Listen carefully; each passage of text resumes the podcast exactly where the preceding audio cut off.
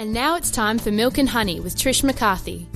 In World War II England, the story was told of children who had to vacate their homes due to the fighting. The children have a difficult time sleeping at night, fearing for their lives. To ease their anxiety, each was given a piece of bread to comfort them, and the children were able to sleep, knowing with bread in hand they would have food for that day and the next too. The authors of the book Sleeping with Bread expand this idea to show how the things in our own lives, those things which sustain us, comfort us one day and give us hope for the next.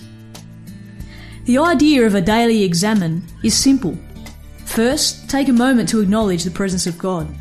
Light a candle, a time of silence, and a simple prayer.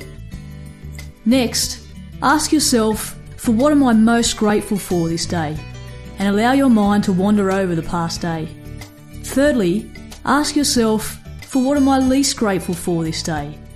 And allow yourself to feel each moment and what it might be saying to you. Finally, identify one thing you would like to act on in the coming day and ask God to help you to fulfill this. You can finish up thanking God with some simple words of gratitude.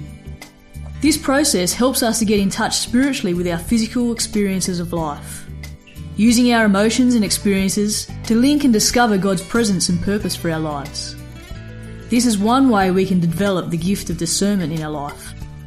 Through our life giving and life taking moments, God is there in our midst, guiding our hearts.